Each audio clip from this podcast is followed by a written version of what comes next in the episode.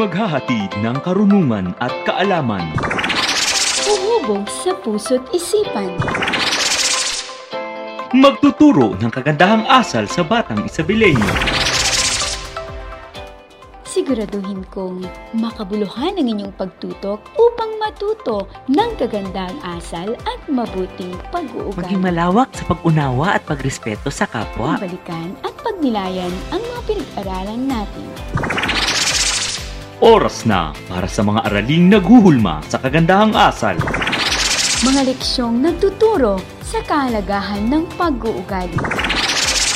ESP, ESP Eskwela. Eskwela.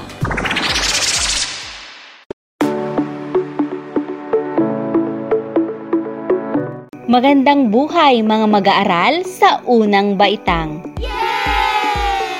Ako'y nagagalak at magkakasama na naman tayo sa isang episode na punong-puno ng mga aral na inyong matututunan. Ito ang inyong paaralang panghimpapawid sa edukasyon sa pagpapakatao 1. Inaasahan sa episode na ito na kayo ay makapagpapakita ng paggalang sa pamilya at sa kapwa sa pamamagitan ng pakikinig habang may nagsasalita at ang pagsagot ng po at opo. Okay! Ako ang inyong guro sa radyo, Ginang Cheryl Joy Borses Carbonell para sa isa na namang masaya at makabuluhang pag-aaral. Kumusta mga bata? Maayos ba ang inyong pakiramdam ngayon? Mabuti kung ganon. Tapos na ba kayong kumain? Magaling! Palakpakan natin ang ating mga sarili. Dahil maaliwalas at maganda ang ating umaga. Tiyak kong handang-handa na nga kayo para sa ating aralin ngayong araw. Siguraduhin lamang na nasa komportable kayong lugar ngayon habang nakikinig sa ating broadcast. Pumalakpak nga ng malakas kung talagang handa na kayo. Meron tayong kasabihan na ang batang magalang ay kinalulugdan. Kaya ngayon ay meron tayong babasahing tula na pinamagatang ang po at ang opo. Handa na ba kayo? Simulan na natin. Ang po at ang opo ni Rosalina Sebastian. Ang po at ang opo ang bilin sa akin ng ama't ina ko. Maging magalangin, mamumopo ako. Pag kinakausap ng matandang tao, sa lahat ng oras, sa lahat ng dako. Pag ang kausap ko'y mas matanda sa akin, na dapat igalang at dapat pupuin. Natutuwa ako na bigkas-bigkasin ang po at ang opo ng buong paggiliw.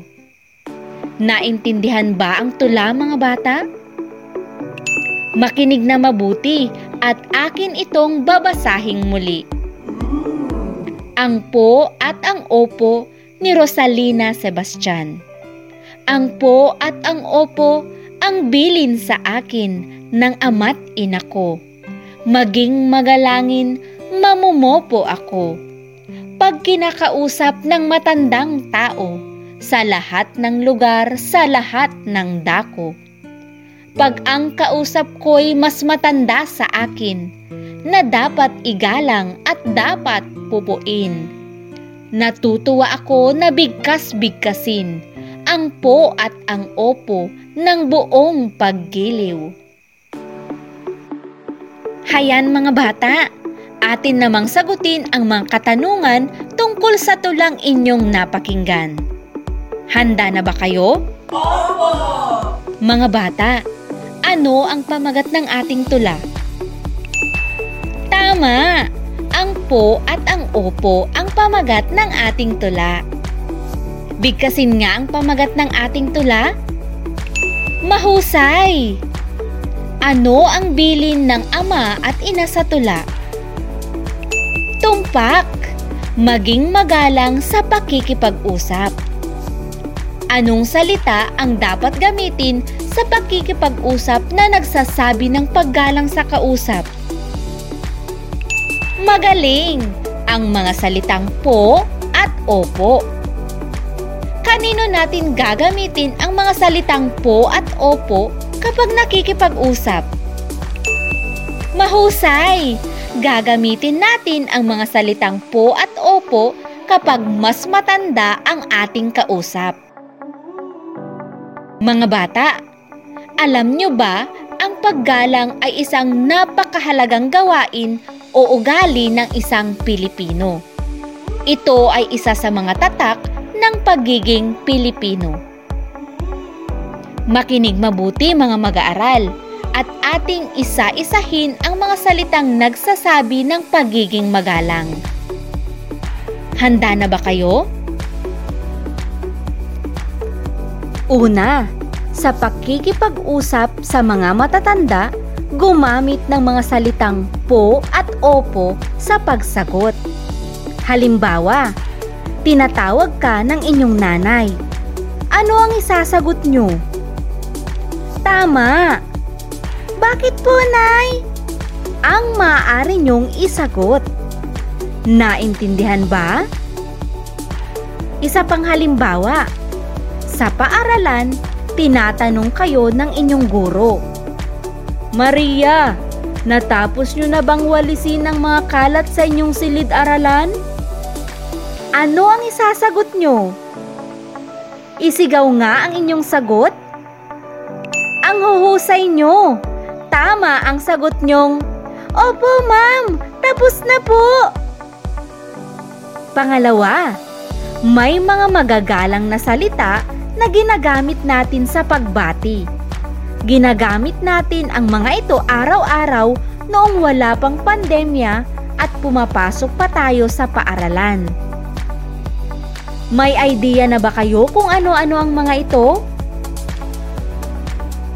Halimbawa sa umaga, nakita nyo si Ma'am Cheryl ang inyong guro sa unang baitang. Paano nyo siya babatiin? Magaling! Sasabihin nyo ang mga magagalang na salita na, Magandang umaga po, Ginang Cheryl!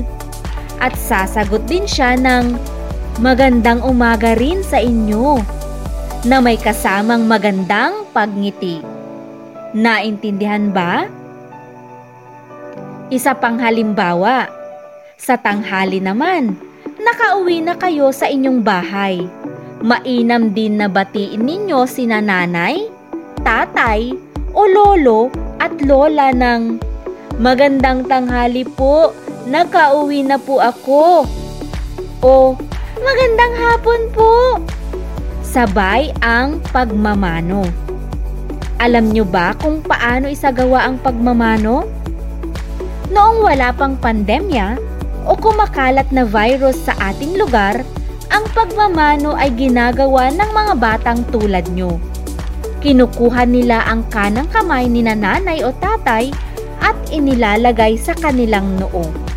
Pero ngayon, hindi muna pinapayagan ang pagmamano para makaiwas sa anumang sakit na maaaring makahawa.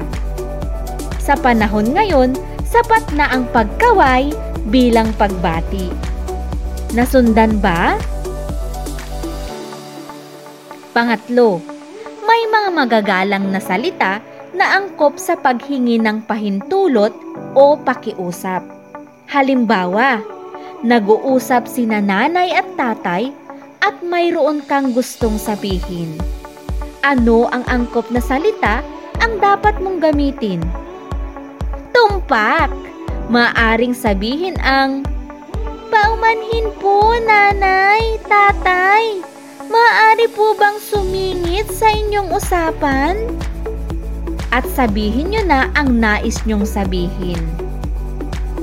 Isa pang halimbawa, kumakain kayo sa inyong hapagkainan at hindi ninyo maabot ang ulam. Ano ang sasabihin nyo para iabot nila ang ulam sa inyo? Magaling! gamitin ang mga salitang Pakiabot nga po ang ulam. Maaari po bang iabot ang ulam? Siyempre, kapag inabot na nila, huwag kalimutan sabihin ang mga salitang Salamat po! Sabihin nyo nga, Magaling! Natutuwa ako at nakakasunod kayo. Sa pang-apat na mga salita na tayo. Paano nyo ipinapakita ang paggalang sa inyong mga kalaro, kaedad, o sa inyong mga kaklase? Tama ang inyong mga sinabi. Kung kaedad, kalaro o mga kaklase ang inyong kausap, mainam pa rin na may paggalang kayo sa isa't isa. Halimbawa, nagpapakita ng paggalang kapag nakikinig kayo sa mga nagsasalita at pinapatapos nyo muna ang mga nagsasalita bago kayo magsalita. Ginagawa nyo ba ito mga bata? Opo! Mainam kung ganun.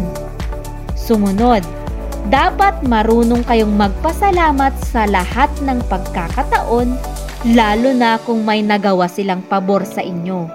O di kaya ay binigyan kayo ng pagkain. Sige nga, sabihin nga ninyo ang mga salitang, Maraming salamat kaibigan! Wow! Ang huhusay talaga ng mga mag-aaral sa unang baitang. Ano naman ang sasabihin nyo kapag may nasaktan kayo o nagawang nakakasakit sa iba pero hindi ninyo sinasadya? Mahusay! Huwag mahihiyang sabihin ang mga salitang, Paumanhin, kaibigan! Hindi ko sinasadya! Naintindihan ba mga bata? Nakatutuwa at alam na ninyo ang mga magagalang na salita.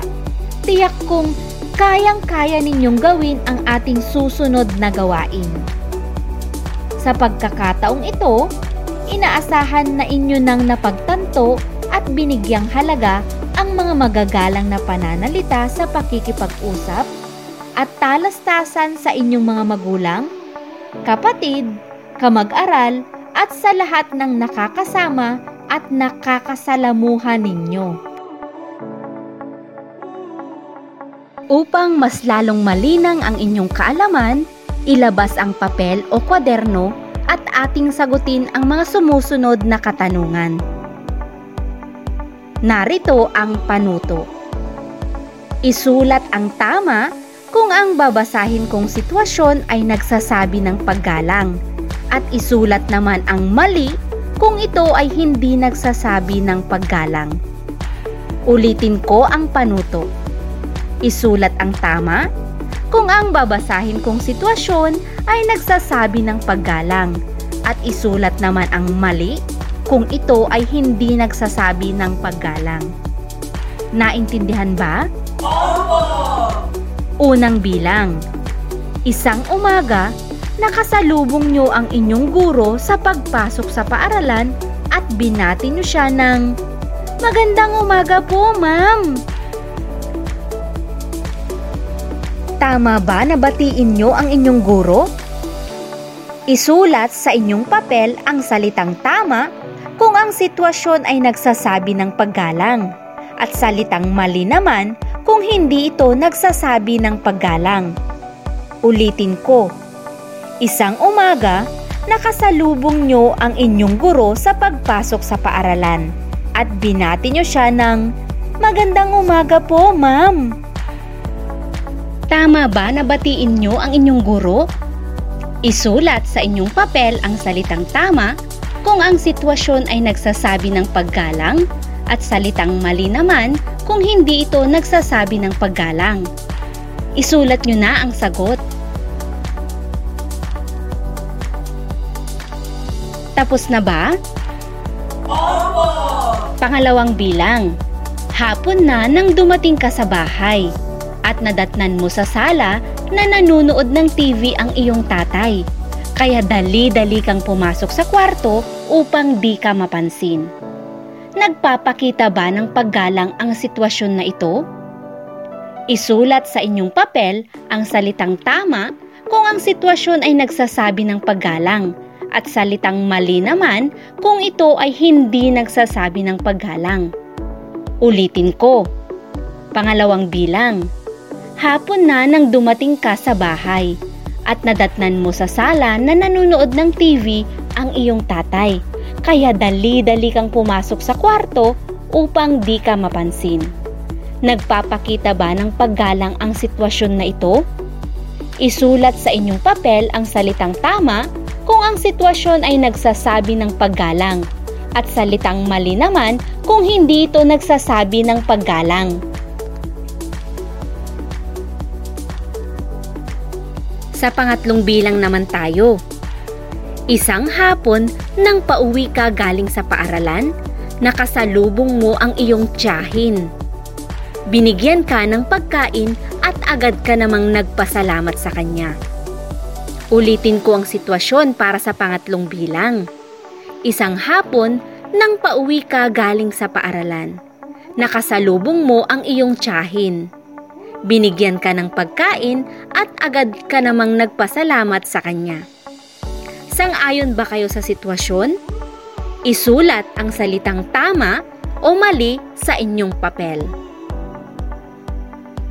Naisulat na ba mga bata ang inyong sagot sa pangatlong sitwasyon? Opo! Dumako na tayo sa pang-apat na sitwasyon. Nakasabay mo sa kantina ang inyong bagong guro Ngunit sa iyong pagmamadaling bumili, iniwasan mo siya na parang wala kang nakita. Ulitin ko, nakasabay mo sa kantina ang inyong bagong guro, ngunit sa iyong pagmamadaling bumili, iniwasan mo siya na parang wala kang nakita. Tama ba ang ginawa mo o mali? Isulat ang inyong sagot sa inyong papel. Salitang tama kung ang sitwasyon ay nagsasabi ng paggalang at salitang mali naman kung ito ay hindi nagsasabi ng paggalang. Handa na ba kayo para sa ikalimang bilang mga bata? Nadatnan mo sa bahay na may bisita ang nanay mo. Agad kang nagmano at bumati sa inyong bisita.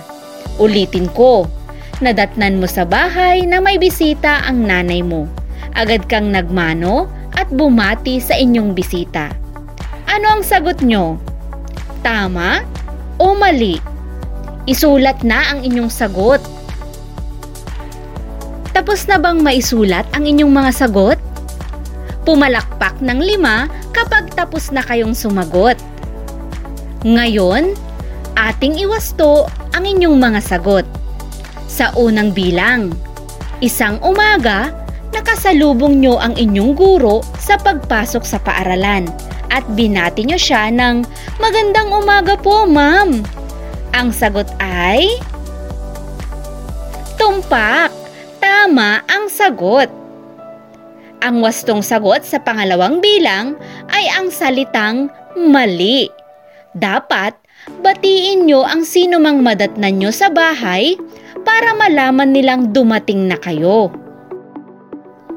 Ano naman ang sagot nyo sa pangatlong bilang? Mahusay, dahil tama ang sagot. Laging magpasalamat sa lahat ng pagkakataon. Lalo na kung niregaluhan kayo o binigyan ng pagkain o anumang bagay na nakabubuti sa inyo. Maliwanag ba mga bata?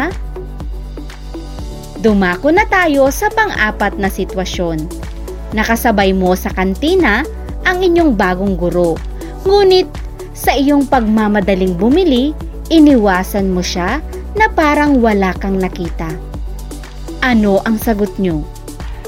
Magaling! Ang sagot ay mali dahil hindi maganda na iwasan nyo ang inyong guro. Sandaling pagbati lang naman ng magandang umaga po. O kaya sabihin ang salitang hello ma'am tiyak na mapapangiti pa ang inyong guro. Para sa panlimang sitwasyon, nadatnan mo sa bahay na may bisita ang nanay mo. Agad kang nagmano at bumati sa inyong bisita. Ang wastong sagot ay... Tama! Nakuha niyo ba ang tamang sagot? Natutuwa ako at natapos niyo ang inyong pagsusulit. Inaasahan ko na marami kayong natutunan na magagalang na salita. At sana inyong isagawa at gamitin ang mga ito sa pakikipag-usap. Kung may mga katanungan kayo sa ating aralin, ay magpadala lamang ng mensahe sa inyong guro o di kaya ay magpadala ng mensahe sa Facebook page ng Radyo Eskwela sa Isabela upang mas lalong maisakatuparan ang pagkaunawa sa leksyon sa aralin humingi ng gabay sa mga magulang o mga tao na kasama sa inyong bahay. Sa puntong ito, nais nating ipaabot ang taus-pusong pasasalamat sa gurong nagsulat ng script na ito na si Ginang Jacqueline R. Calata at sa lahat ng bumubuo ng SDO Isabela, RBI Production Team, ako ang inyong guro sa radyo, Teacher Cheryl Joy Borses Carbonel. Hanggang sa muli, paalam! Patuloy, patuloy ang edukasyon para sa ating henerasyon. Sa daan ng pagkatuto ay walang may iwan. Kaya halina sa Radyo! Radyo! Radyo Eskwela!